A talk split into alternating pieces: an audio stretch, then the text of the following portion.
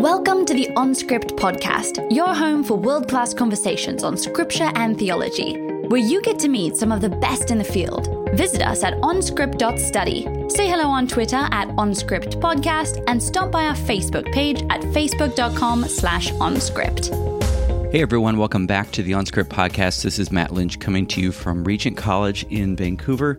Quick note before we begin today.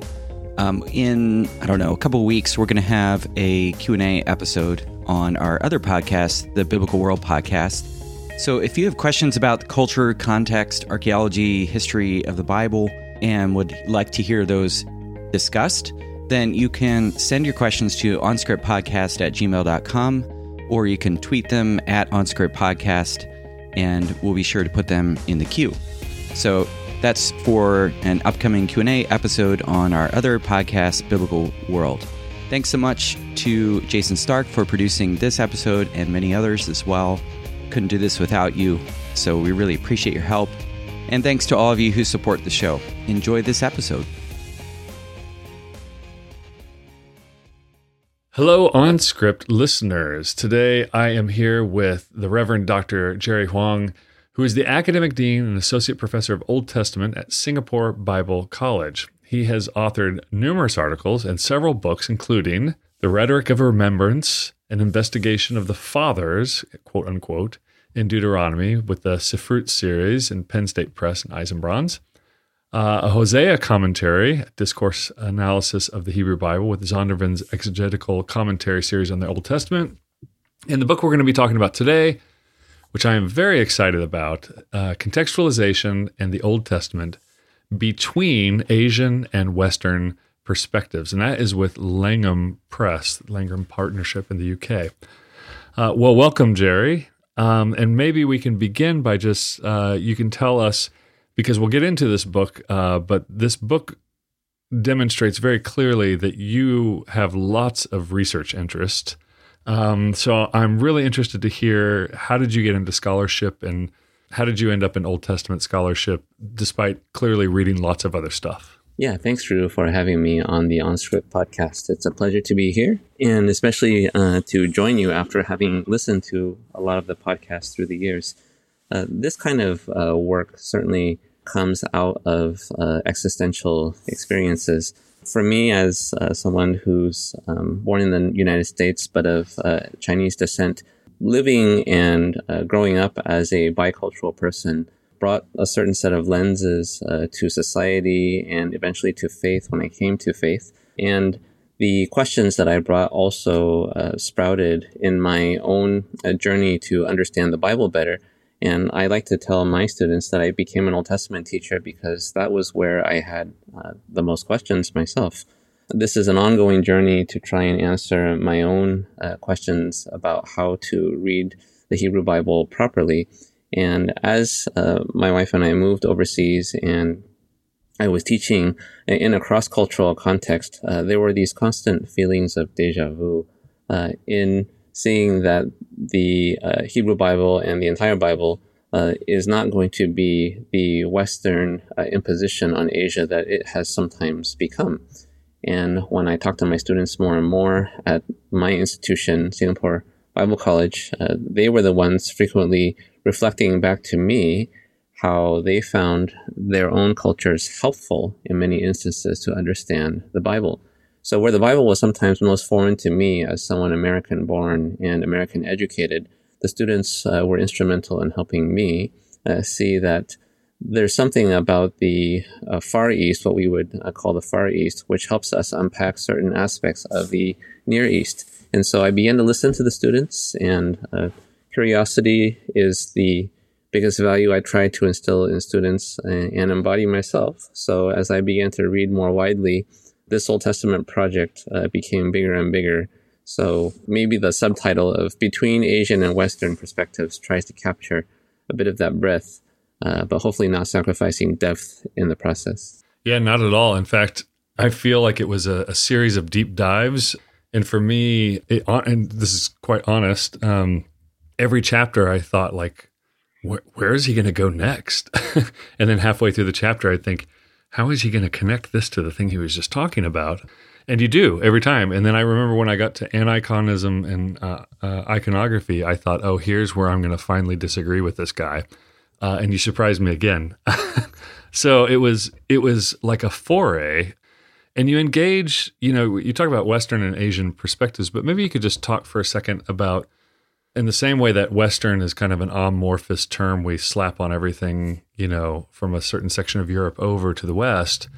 Asian is this blanket term that doesn't quite fit, and you go into very specific and regional and cultural ver- cultural versions of uh, Asian theologies and philosophies. Um, what do you think people generally get wrong about, if, if we can say, Asian thought? Yeah, well, Asia uh, is a, a, huge term, actually, uh, as as many of our readers uh, would know. And um, to pit Asia against the West uh, as polar contrasts would fall into the kind of reductionism that I think we are all trying to avoid nowadays uh, by by not using us versus them dichotomies. So I do spend some time in the first chapter trying to define uh, what Asian is and what Asian theology is, uh, because it wouldn't be proper uh, to speak of Asia as a monolith. Uh, you have East Asia, um, more Confucian cultures. Uh, you have South Asia, uh, where um, Hinduism and Buddhism would be dominant. And then you have West Asia, which many of us would know instead as the Middle East. Uh, a lot of these designations reflect a certain view of the world. Even the designation of what is in the East uh, privileges to a certain degree the center, which is uh, taken without criticism sometimes to be the West. Uh, so um, in, in this book, I begin by trying to unpack what my understanding of Asian is. Asia is such a huge uh, continent uh, with uh, several billion people. So, uh, what I try to do is to illustrate uh, that we can certainly speak uh, in biblical scholarship about the ancient Near East, even though um, Asia itself is a bit of a flawed term. And the East falls into a certain East West kind of paradigm. Uh, but when we talk particularly about Asian uh, theology, uh, this is where uh, things uh, begin to fragment uh, because Asian theology can mean everything from privileging a local cultural context such as Japan, India, or Indonesia over the authority of the biblical text. Or it could also mean using Asian lenses, local cultural lenses, to see better what is in the text these distinctions sometimes can be lost on those who are looking at so-called Asian theology from the outside. Uh, and anything that feels like it challenges a more Western understanding of the Bible can feel like contextual theology. And, and so this is uh, where um, I like to repeat the story, uh, which I have put into the book by Robert McAfee Brown, the mainline Presbyterian theologian. Uh, he talks about how he attended a conference with Latin American theologians, and at some point, uh, they were puzzled and they said, "Why is it that you uh, always refer to what we do as contextual theology, but when you are doing it, it's just contextual. It's just a neutral theology without any modifiers." And, and so I try to get inside that cultural dynamic uh, without pitting Asia uh, against uh, the West. And in the same way that Robert McAfee Brown came to recognize that all theology is contextually situated, uh, what I'm trying to do is to show how Old Testament scholarship in particular um, has had a situatedness which is sometimes lost on uh, the keepers of the discipline. And this is where I try to bring uh, my uh, bicultural uh, lenses to this and say to our discipline, some of the things that might seem strange are actually not so strange. They only seem strange because our starting point is already quite far from the world of the text. So perhaps this is where um, certain kinds of Asian uh, views on the Old Testament might help all of us to understand the Hebrew Bible better. As you know, somebody who teaches the Old Testament, uh, you know, almost every semester uh, to undergraduates, anybody who's taught Old Testament or New Testament, you know, that feeling where you're trying to grab for the metaphors and the words because you can see this by the questions the students are asking, they're not getting what's going on in the text. And as somebody who teaches or used to teach world religions, I feel like uh, this was finally the thing that created the right metaphors from the right spots in the world that I could actually have that conversation. In chapter two, uh, you get into the issue of sacralization and lexicalization, which I thought was fascinating. And I'll just admit, I did not know some of the things about the King James Bible uh, that you put in that chapter that makes so much more sense. But what do those terms mean for you in this book, sacralization and, and lexicalization? And you say of this language called Biblish. And so, what do you mean by all of those things? Um, and then we'll get to the KJV in a second. Sure, sure. Yeah, the second chapter is uh, my discussion of how Bible translation itself is a kind of contextual theology, uh, which usually operates at a subconscious level, since uh, we receive the Bible and we think of it as the Bible without realizing that every Bible translation involves some degree of interpretation and trying to bridge cultural and historical distance. Uh, so the uh, linguistic dynamics uh, that I try to talk about uh, relate to how a Bible translation enters culture for the first time and then creates a vocabulary for faith. Uh, some of the linguistic phenomena at work would be things like lexicalization, where the first generation of Bible readers encounters things in the Bible that are strange and fresh. but when these become normal and then people just take them after a while to be biblical, then the result is what is called sacralization, where the biblical idioms just become the Bible. Uh, what used to be new and fresh and strange just becomes the Bible, and people cease to realize how these idioms are actually foreign to uh, the idioms uh, native to the language. And then there's a third uh, linguistic phenomenon, uh, which I mentioned, uh, called defamiliarization, and that's the need to re encounter uh, the Bible in its freshness. And for those of us in theological education, this frequently takes the form of instructing students to retranslate the Bible, which they knew uh, in translation only, but then to encounter the Bible in Hebrew, Aramaic, and Greek uh, without those layers of tradition, in a sense, hobbling us to the same extent. Uh, so um, th- these are just uh, linguistic phenomena that I try to trace uh, in Bible translation in general, uh, so that we might uh, be able to look under the hood, so to speak, and see how Bible translation shapes the way we do theology. Since translation itself is an act of contextual theology, sometimes it's hard to see that uh, in the Anglophone world because the Bible has been with us for so long. Yeah, and, and and we will, you know, when we teach it, we talk about this with the Septuagint and try to show all of these types of uh, interpretive translations, and at the same time become completely blind to them. I thought, you know, this it's almost like a uh, living metaphor becoming a dead metaphor, but then that further step of then becoming you know sacramental and, and or uh, sacred in its uh, tone. I, will tell you, I'm very tempted to go through every because I want to talk about every single thing in the book because uh, I was so fascinated from beginning to end with this uh, this particular book. But I'm going to withhold because I want readers or listeners to become readers uh, of the book.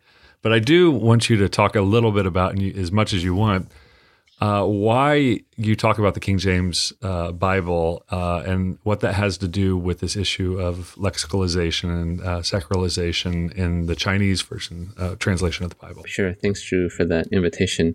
The King James Bible is is uh, is massive in its cultural influence. So this is an appropriate occasion to talk about how it is not less than a contextual production Uh, of course, uh, it is uh, the Bible uh, to the Anglophone world, but sometimes uh, that status as a classic, which is something that any older version of the Bible can attain as far as its status, can sometimes hinder how Bible translation is an act of contextual theology. So I try in the book with some help from Alister McGrath uh, to explore how those same three linguistic phenomena are found in the book uh, in in the King James Bible.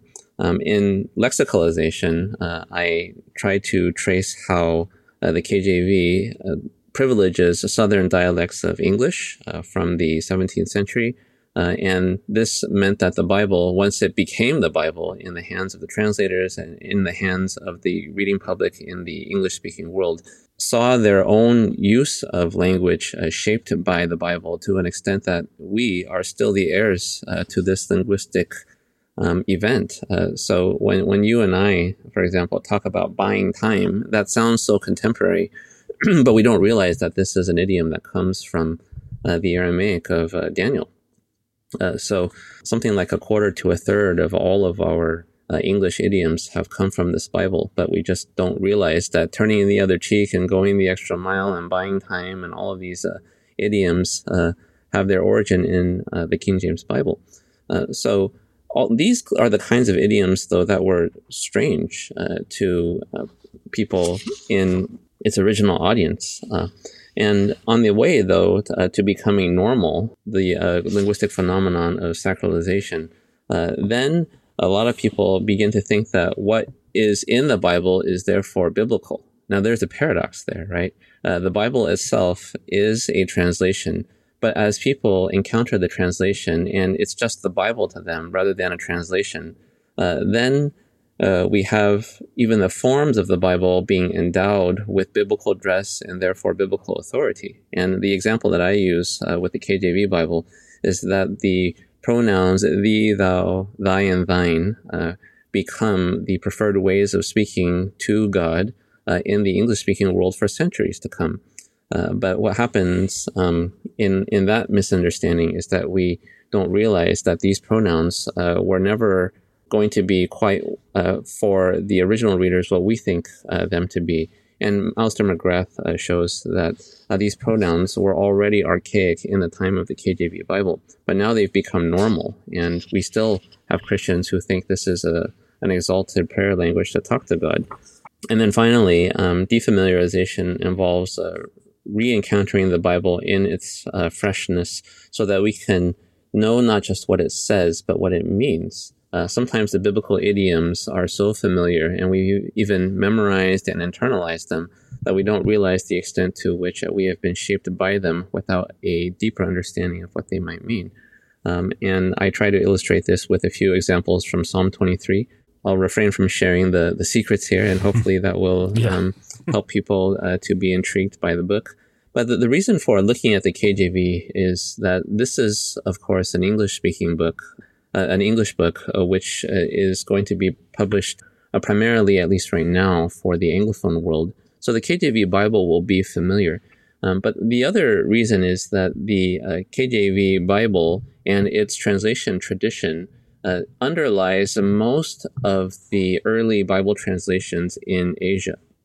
The were the missionary translators uh, who worked on versions of the Bible into languages like English, uh, into Chinese, uh, Japanese, Korean, and others, uh, were missionary translators who uh, used uh, the English Revised Version of 1885, uh, which traces back to the KJV. Um, as a base text. And this is true, for example, of the Chinese Union version of 1919, which is basically the Bible for Chinese Christians worldwide. Uh, so um, the fact that this uh, Chinese Bible has uh, become a classic means that it has shaped uh, the way in which Chinese Christians think and talk about their faith to such a degree that sometimes Chinese Christians don't realize the linguistic disconnect uh, with the world around them. The Chinese Bible introduces certain idioms. Um, in some cases, it, it breaks the rules of Chinese grammar. Uh, but Chinese Christians don't realize this. Uh, and this means that the Chinese Bible becomes an act of uh, contextual theology by giving Chinese Christians a vocabulary for how to talk about their faith. And the, the example that I share uh, in the book uh, concerns the way in which Chinese Christians talk about sin. Uh, this is a hugely controversial issue within the Chinese world because the Chinese word for sin, as as well as in Japanese and Korean, uh, is a character for crime. So when uh, Chinese Christians share with those outside the faith that that uh, the Bible says we are sinners, it sounds uh, to people outside the fold like they are being accused of being criminals, murderers, uh, thieves, uh, those who are guilty of serious crimes. So um, this has always posed a difficulty in trying to bridge uh, the Chinese Bible's conceptual world with the world outside the fold. But I try to show in this book that actually the Chinese Bible does a pretty good job of contextualizing sin. Uh, and we just have to attend to how it does um, metaphorical theology using various sin metaphors. Uh, so that's that's uh, what this uh, second chapter is about, trying to show how Bible translation creates a vocabulary for faith. And even though it represents a kind of contextualization, uh, if we follow the lead of the Bible and Bible translation itself, we learn about the methods of how to do contextual theology.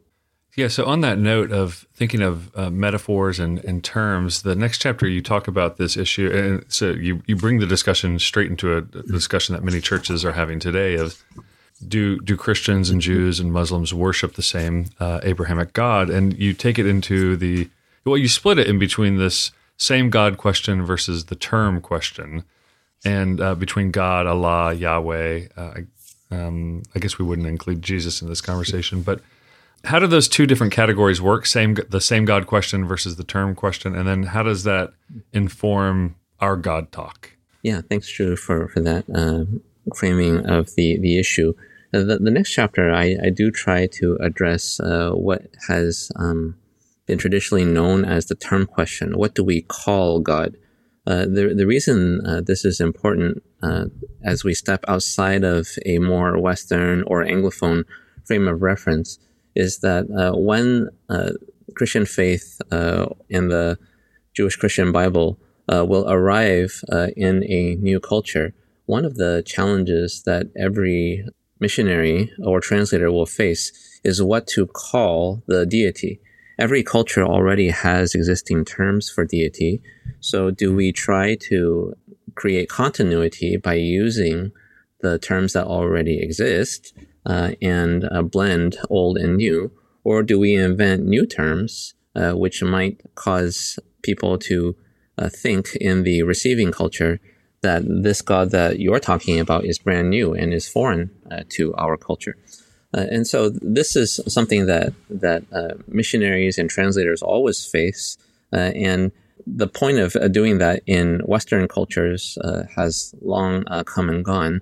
Um, but actually, the words in European languages like God or French for Dieu uh, uh, and um, other languages, these words are not intrinsically sacred. Uh, they were taken over from other cultures. And, and so um, when I then go on to talk a bit uh, about the uh, same God question, uh, we frequently um, get stuck along the way because we have different um, linguistic understandings of what this term God even means. So to, to discuss the uh, same God question, um, what I try to show in this chapter is that it's a, it's an outgrowth of a long running missiological and historical uh, discussion surrounding the term question. But um, because we're having so much of the scholarly conversation in English, uh, there's a lot that's lost. So I try to bring in Asian Bible translations and the Old Testament's own contextualization of God language El Elohim and how El and Elohim are cognates to uh, Arabic Allah and bring all of those to the table. Yeah, and, and even even some of those more basic Semitic points between Arabic and Hebrew uh, and Aramaic flattens out the controversy uh, a little bit right out of the gates. Um, and then you have a, a very witty uh, way in which you show, which I had actually, as many times as I'd heard the song, I'd never thought about it before. How George Harrison uses "My Sweet Lord" to deal with the the term question, uh, I guess, without the same God question, or maybe he's trying to solve the same God question with the term question in that song. Yeah. So uh, the, his uh, song "My Sweet Lord" and and um, and I, and I talk a little bit about a cultural appropriation and, and what good and bad cultural appropriation would be. Uh, but but this was a really fun chapter uh, to write on divine translatability. I like to tell students, and they seem to find this helpful that our one of our big challenges is that the Arabic term Allah it used to mean God, but in the setting that we're now in, uh, people want to know whether Allah is God. So if we can grasp the linguistic subtleties of that statement, then a lot of the controversy falls away. But when people uh, don't realize that that uh, what seem to be theological questions uh, are grounded in different linguistic assumptions, that's when we fall into all sorts of misunderstandings. And uh, the recent history of the same God question shows that people are often talking past each other. But actually, the Old Testament has its own version of the same God question because the question here is whether El is the same as Yahweh.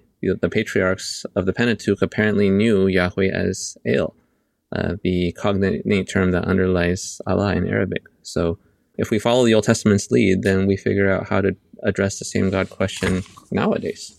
Yeah, it was, it was great. And it was a fun chapter to read as well. The next chapter you deal with the practical application of it is the Chinese notions of reciprocation and how they differ from Filipino notions of reciprocation, and specifically in thinking about covenant and law.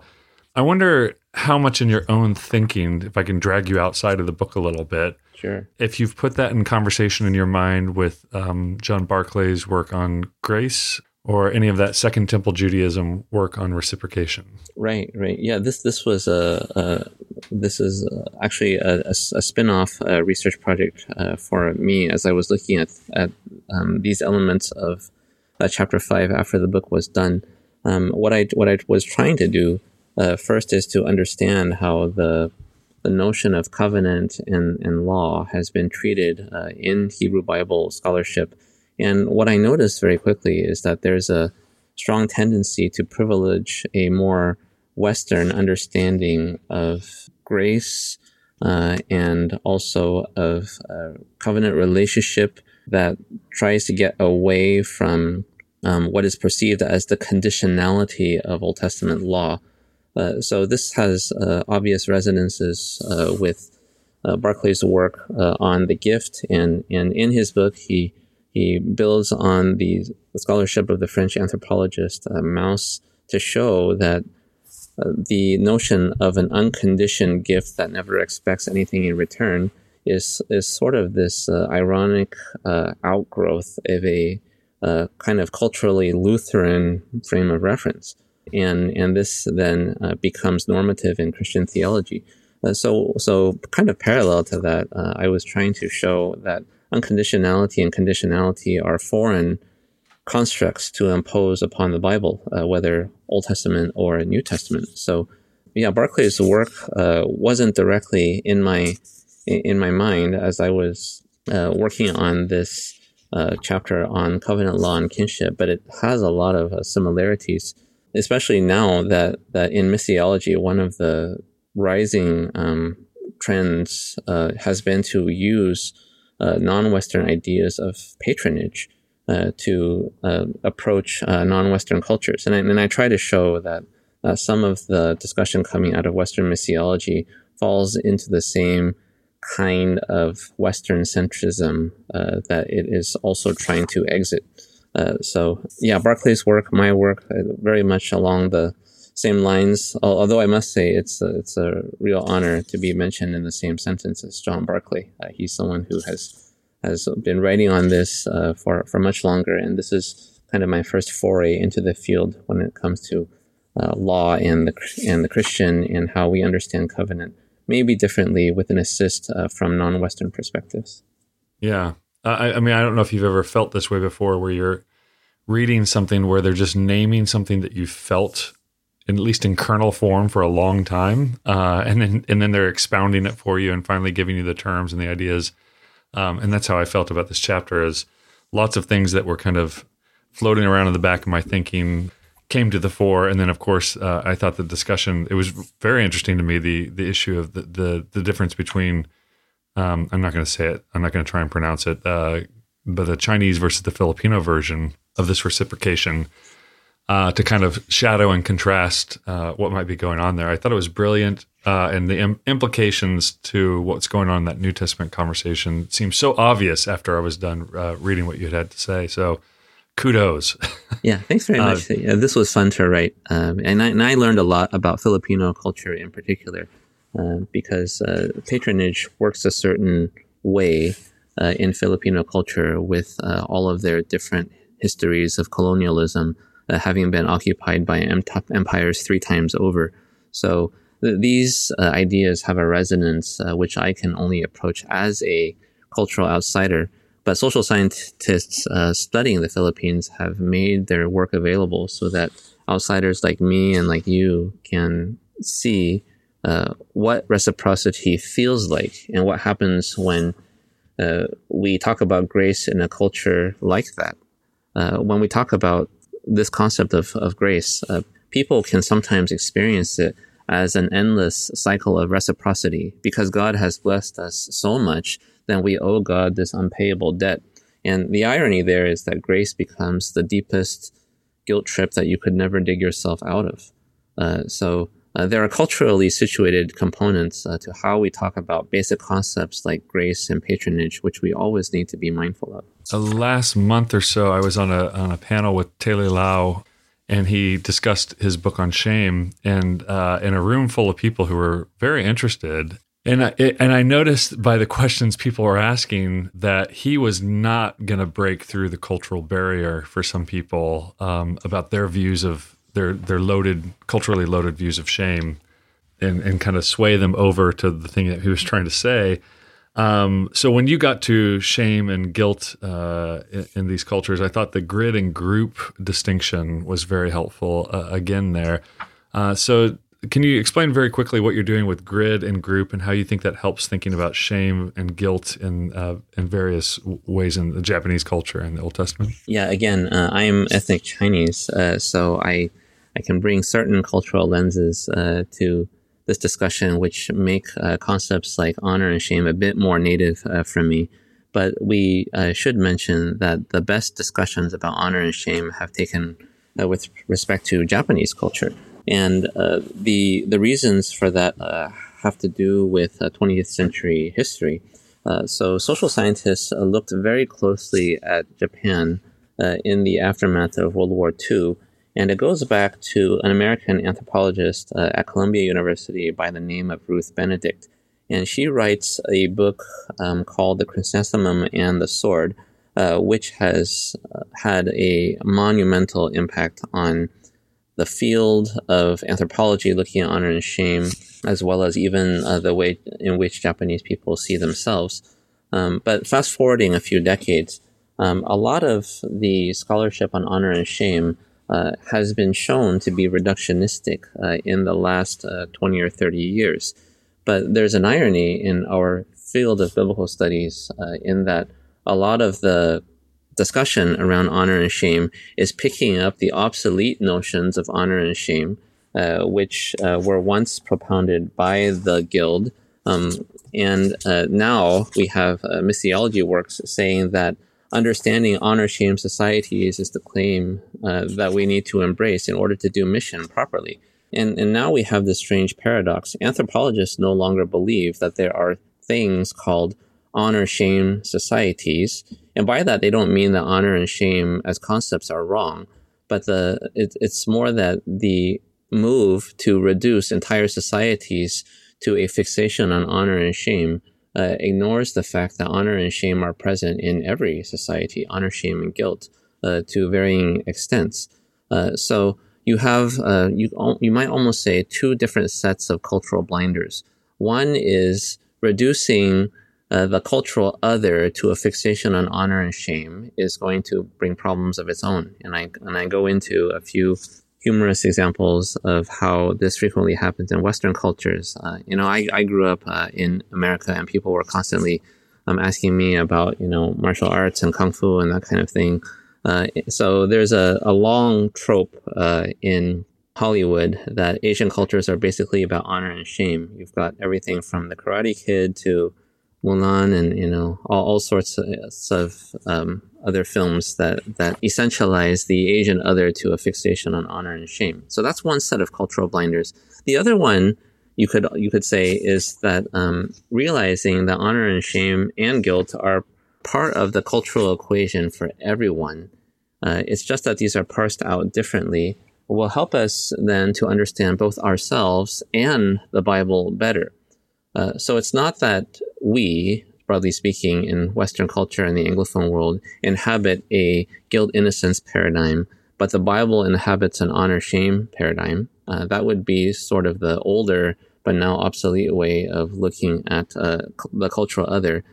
But if we realize uh, that all of us inhabit uh, these realities to some degree, then we break down the us versus uh, them distinction that says we are individualists and they are collectivists. And, and, this is where I try to bring in the grid group theory to show that uh, we're all we're all shaped by uh, two sets of uh, variables. The extent to which uh, we conform to an internal grid uh, or sets of cultural norms, and also the extent to which we have group affiliation.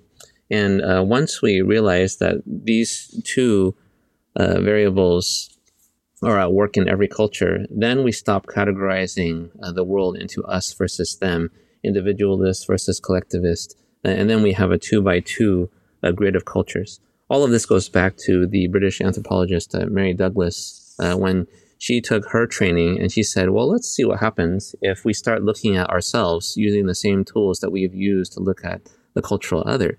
And her results were fascinating uh, to show that that individualism and collectivism, freedom from rules and adherence to rules uh, all of these were parts of every culture. And then when we crossed these variables, uh, then we're able to see ourselves much more clearly.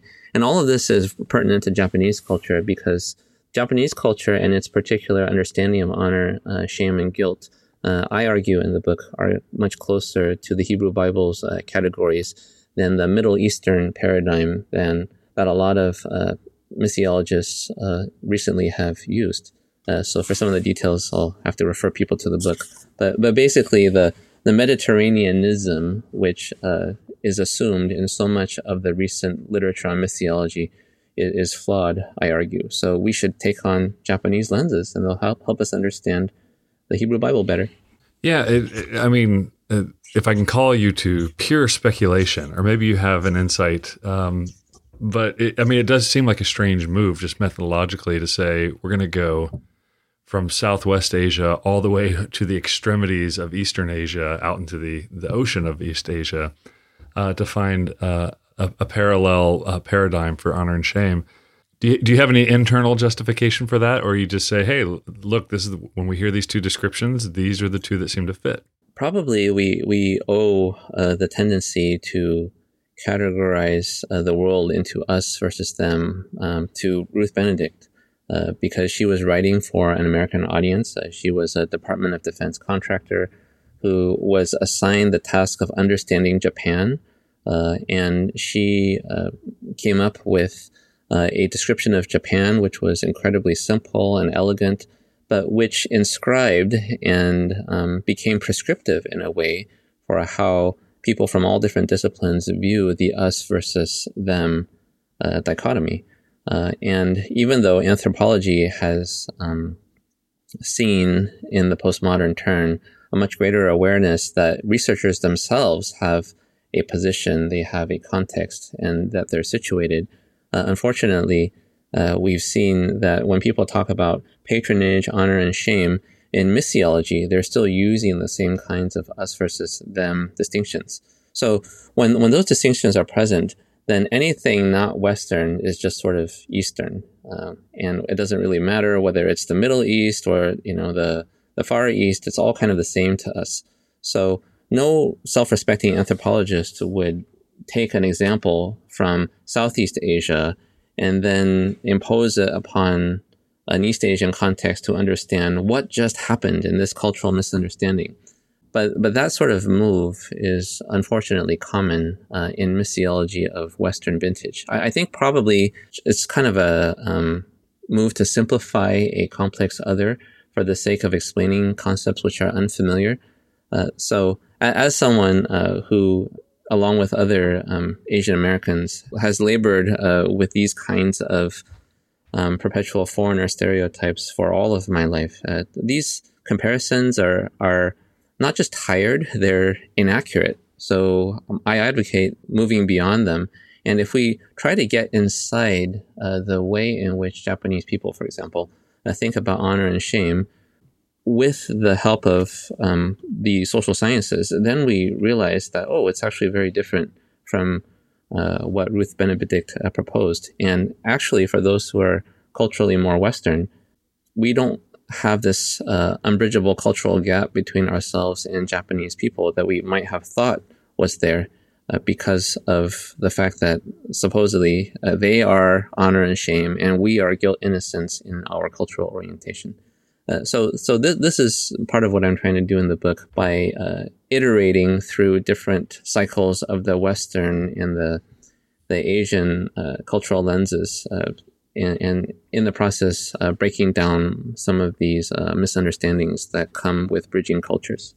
And, and I'm sure you intended to do, to do this, but um, you know, part of the goal was to break down those us versus them. That's Asian over there, we're Western over here. And I think one of the benefits of the book, I won't gush the entire time, but um, is that you actually show us lots of discrete Asian cultural norms that help explain what's going on in the Old Testament, which get, leaves the reader at the end of the book with you know a whole toolbox full of um, cultural examples that uh, where you can't walk away going, well, that's Asian anymore. Um, the the conflation no longer works by the time you get to the end, which is is great. It's, uh, yeah, it was a thanks, wonderful thanks feeling. That. I'm glad that that uh, those parts of the book made sense because I always had to ask the question, who am I writing for? Um, it's it's both those with a more Western frame of reference as well as those without. And, and, that's one of the beauties and challenges of writing in English. You never know who's going to read your stuff. So, so who is the insider and outsider for the readers? I, I was uh, constantly wondering that myself. Yeah, I hadn't even thought about that. That's you know that book proposal where you're like, who's the ideal reader, and you probably had to name about 17 different people. Yeah, it, it might it might feel a bit scattershot as a result, but I'm thankful that even though you felt. Uh, disoriented at times in the chapters. Uh, everything seemed to make sense by the end of each chapter. oh yeah, it, it, it's my love language. It's pixelized arguments that um, where you can see the through line uh, emerge as you read on. Yeah. So I thought it was brilliant. The uh, chapter on iconography was the one where I thought, like, aha, here's the part where I'm going to part ways with Jerry. Um, but I'll I'll leave that to the readers um, to to go look at that one on their own. But I, I thought it was brilliantly done, and I ended up actually not disagreeing with you. But uh, you uh, you buried the or you you stayed your hand, so I couldn't see exactly what you're doing until just the right time. You have this gift of making academic writing compelling with little cliffhangers and reveals, and uh, it's very nice. It's a style that I think more people should appropriate, including myself. I am going to uh, not talk about the iconography chapter, but I'm going to leave that for uh, the readers. And I want to go to this issue on time and uh, what you call the West's hyper fascination with linear notions of, of time. And I've written a little bit um, about Egyptian notions of time and compared them to the Hebrew Bible. Um, and again, I thought, uh oh, maybe I've gotten it wrong, and you're going to correct me. But I think I, I think I'm safe. You might, you might not think so, but I think I'm safe on this topic why do we need anything more than a linear sense of time? You know, we've heard the the Bible is a big story, beginning, middle, and end. Uh, what more is there to it yeah, than that? Thanks uh, for um, highlighting what I think is. If, if I had to pick among the chapters, uh, the ones in which I'm both most excited but but most uh, apprehensive on how they're going to be received, uh, here you go. This is uh, the the chapter that that made me wonder sometimes because uh, the scholarship that I had to go through uh, to write this chapter really uh, sprawls across disciplines, uh, and I had to figure out how to talk about this. Um, so the the issue, as as you noted, with time is that there's a tendency uh, for uh, philosophy of Western origin. I, I, don't even want to use Western as a modifier for philosophy, as if we can uh, be so clear cut. Uh, but philosophy influenced by um, the Hellenistic tradition will tend to see the distinction between us versus them as a distinction between linear and cyclical or circular views of time. And, and it's not hard to find uh, different examples of this uh, in the philosophical tradition. And when people begin to equate or conflate, as I would argue, linear time uh, with the Bible's own conception of time, uh, then uh, what we see again is an othering tendency, so that the Bible itself is going to um, be seen as a as a, either a cultural other, which uh, is foreign to us, or perhaps more insidiously, as a, a biblical reinforcement for the worldview that we already have. Uh, and both of these are possible outcomes of looking at the Bible in this way. And so, what I try to show uh, in in this final chapter on creation and pantheism uh, is that um, all cultures uh, have a view of time uh, which is linear and cyclical. Uh, we have statements uh, like history repeating itself, and we have um, typology in the Bible, which by its nature and definition involves some kind of re- recapitulation of past patterns. So, without denying that the Bible has a telos and a meta narrative that moves from creation to a new creation, it is a, an overall a, a narrative with a purpose and with a goal and an end. But there are lots of cyclical components uh, along the way. And um, what I try to show is that a, a book like Ecclesiastes helps us uh, bridge those worlds by helping us see that biblical time is not solely linear and teleological. Actually, the, this uh, view in philosophy that the Bible basically has a linear view of time is something that has been denied by Hebrews Bible scholars for uh, about 50 years. Uh, but somehow our dear colleagues in theology didn't get the bulletin that the Bible's own view of time is not going to be linear in strict contrast to a cyclic view of time. So I, I'm trying to catch up our theology colleagues on where biblical scholarship is. So that's the more Western perspective that I'm bringing, but also trying to bring in a more Asian uh, perspective by showing how the cosmos itself is both linear and cyclical. And, and this is where I try to bring Ecclesiastes uh, in conversation with Hinduism. And the cosmos, uh, in its shape of both space and time, will have linear and cyclical components. And I think Ecclesiastes helps us to see that. Yeah, and I think I, I was wondering as I was reading this chapter that, and, and the same thing I wonder when you know you read the Bhagavad Gita is, you know, is it a metaphysic uh, that I'm reading, or is it a phenomenology? I, I have the same misgivings um, with some theologians and their concepts of time from the Bible as well. But it, when you bring in Ecclesiastes, I think many of them would want to say, like, "Oh, well, Ecclesiastes is not a metaphysic of time; it's it's just a phenomenology. It's just describing how it seems to us." But that's, but you know, it's, it's kind of like the anthropomorphism uh, right off. Have have you dealt with that um, objection? I've I've heard it. Um, probably I, I haven't uh, gotten enough attention or notoriety from from this particular book uh, to encounter that uh, conversation full force. Uh, but certainly, this um, view of of non-Western uh, religions is something that that is frequently seen in the academy. I think the way in which most non-Western philosophers of religion would approach the issue is to say that um, this uh, distinction between metaphysics and phenomenology or epistemology is itself a more Western distinction. Uh, so, uh, how can we ever uh, sort of exit our own perception completely and approach the world from outside? I mean, this is a distinctively uh, Cartesian uh, view of the world, the world and the universe from outside, as if we can ever overcome our own situatedness completely. So there might be a certain synergy between forms of uh, critical realism and a less Western penchant for saying that epistemology, phenomenology, and metaphysics are not as easily pulled apart as people might think.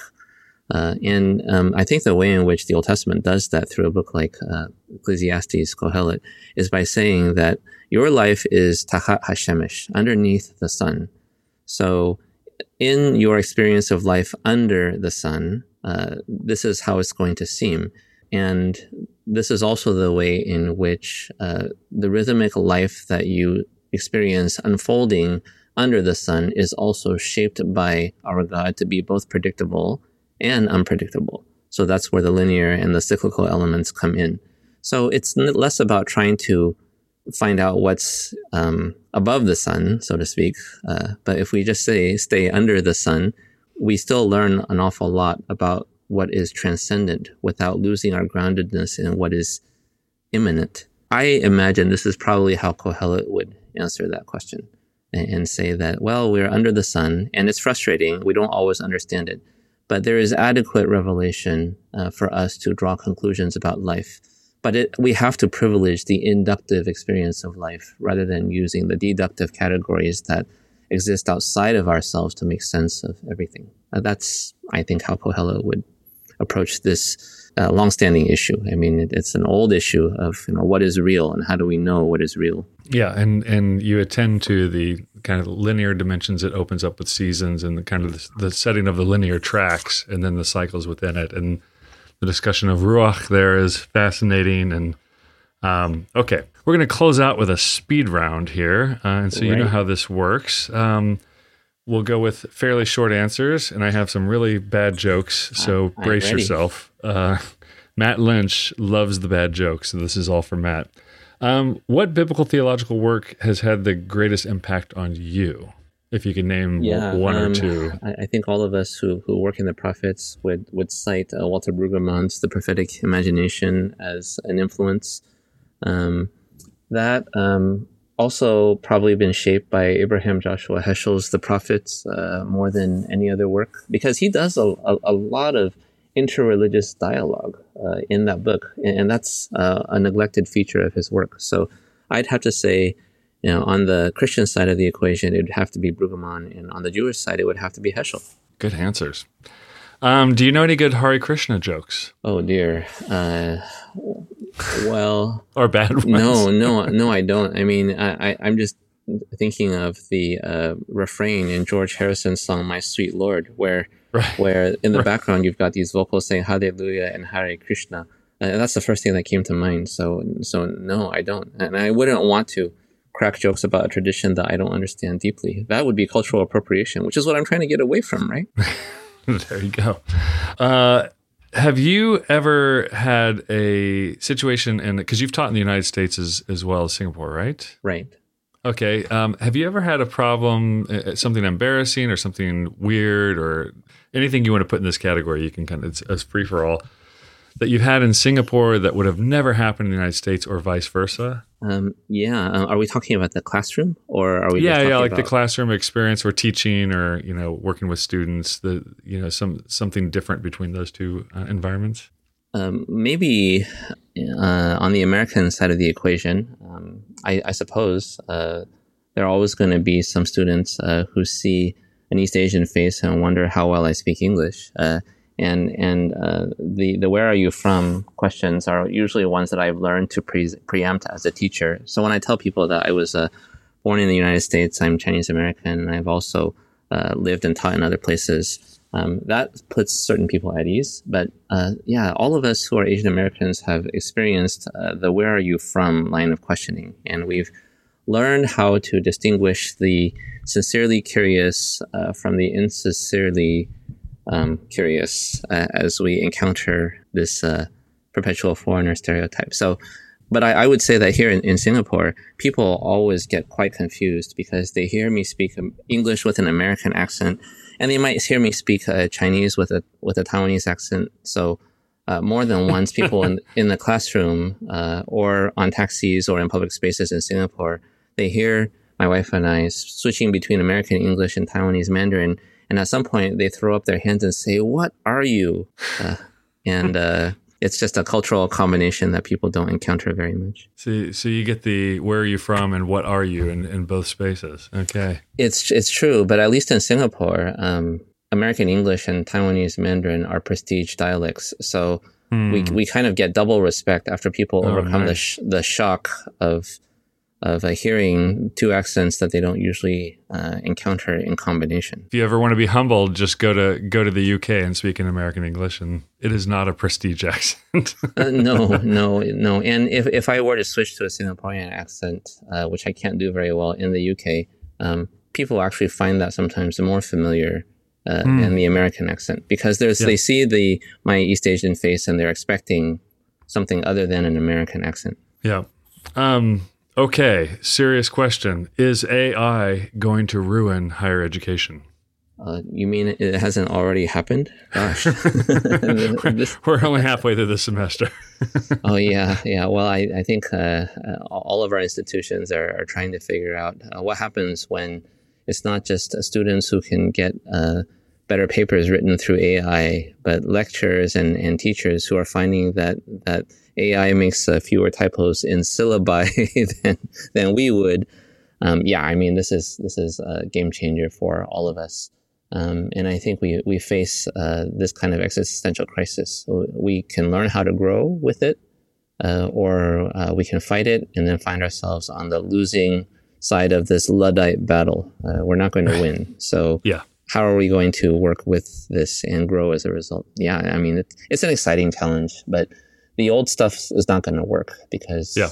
ChatGPT and all these other tools uh, are coming for us, and we have to be ready. And we, uh, yeah, I, I'm actually I use them in class. I'll just show, you know, we'll ask, put questions to them, and see how they do, and uh, error error correct with ChatGPT like crazy. But uh, I've also had them write stories for me in certain tones or modes uh, to give to students. So yeah, I've been trying to uh, make the best of of it. I'm also uh, now using Google's AI chatbot, which is called Bard, B A R D, Right. so I, I ask it to write a joke with Old Testament in the punchline, uh, and here's what it came up with. Um, what do you call a group of people who are obsessed with the Old Testament? And this is its answer: an Old Testamentarian. Oh dear. So, is AI going to ruin higher education? Well, maybe No. we should ask AI itself, and then the the answers are surprisingly nuanced. Uh, probably better than real people could come up with. Uh, uh, I suppose the AI bots get asked that question more than anything else. Are you coming for us, and how should we prepare at, to to recapitulate an us versus them distinction? Right. And if you want a terrifying conversation, uh, the New York Times columnist who had like a two hour conversation with Bing's AI where it fell in love with him, tried to tell him his wife was cheating on him and wanted nuclear secrets. And uh, it is just language prediction, um, but it, it leans into what it thinks you want to hear. Um, so it's, it's fascinating. Yeah, we'll have to yeah, yeah. keep an eye on it. Finally, uh, and this is a sincere question, um, as as listeners can probably tell, I really like this book. Why aren't more people talking about this book? Uh, I was I've been asking around. Hey, have you read this book? Have you read this book? And a, and a few people have. My good friend Joshua Berman has. Uh, Tremper Longman has. The people who endorsed it, I see here. But uh, what do we need to do to get this book uh, in the classroom in America? Yeah, um, I, I won't claim to know why people are or uh, aren't uh, encountering this book uh, in their own circles, but I th- I think we're probably facing the reality uh, that when uh, literature of, of any kind uh, gets labeled as being out of the mainstream or not fitting within neat categories, then people might not pay attention. I, when I try to describe this book, and, and I struggle myself to to explain that it's kind of both Old Testament scholarship as well as missiology, as as well as a cultural analysis of our discipline uh, here in Old Testament studies, uh, as as well as a deep dive of various Asian cultures. Probably my own um, challenge in describing what I wrote uh, is symptomatic of of why a publisher or others who try to describe the book will find it to be difficult to to um, capture in just a few sentences. I, I really try to do a lot in this book, uh, and it is part of a monograph series with Langham. Uh, but there is a void, at least in, in Asia, I should say, of trying to uh, write deeper dive monographs that explore how Asian cultural realities can help us understand uh, our faith better. Until we do that well, then the Christian faith in particular is always going to be, to some extent, a tool of Western cultural imperialism. And here in Asia, at least, uh, to have the ability to fly an American or a Western cultural flag, um, in some circles, it's a liability, but to be honest, uh, in some places, it's still an asset. The mindset of the colonized and the ability to identify oneself as having Western connections still opens doors uh, for people here and will lend a certain kind of status. So I, think we have challenges on both sides uh, of the pond. In in the West, of trying to take Asian scholarship more seriously, but here uh, in Asia, East Asia, Southeast Asia at least, trying to recognize that not everything from the Anglophone West is necessarily good. Uh, we we sh- we all should have cultural filters and discernment for what is truly good, true, and beautiful. I think in in a world that is more attracted to talking points, um, it- it's easy to lose sight of longer form arguments and analyses. And maybe because I try to do that and uh, yeah, you're not going to get sound bites from me, unfortunately. well, uh, for our listeners who are looking for a text that will get you into Old Testament criticism, criticism of Old Testament criticism, uh, reflective missiology, um, deep dives into Old Testament thinking, the way the biblical authors are thinking and writing uh, the rhetoric, and then also if you want a soft landing into a panoply of what, what we call this various uh, cultural phenomenon and ways of thinking in, in different places across Asia. This book does all of that remarkably well. So, Dr. Jerry Hwang, thank you so much for coming on OnScript, and thank you for this book, Contextualization and the Old Testament Between Asian and Western Perspectives with Langham Press. Thanks so much, Drew, for having me on the podcast. You've been listening to OnScript, delectable conversations on scripture and theology. If this episode has brought you inner peace or lit your biblical fire, please consider a small donation of just 2 or $5 per month. Information on how to donate can be found at onscript.study/donate.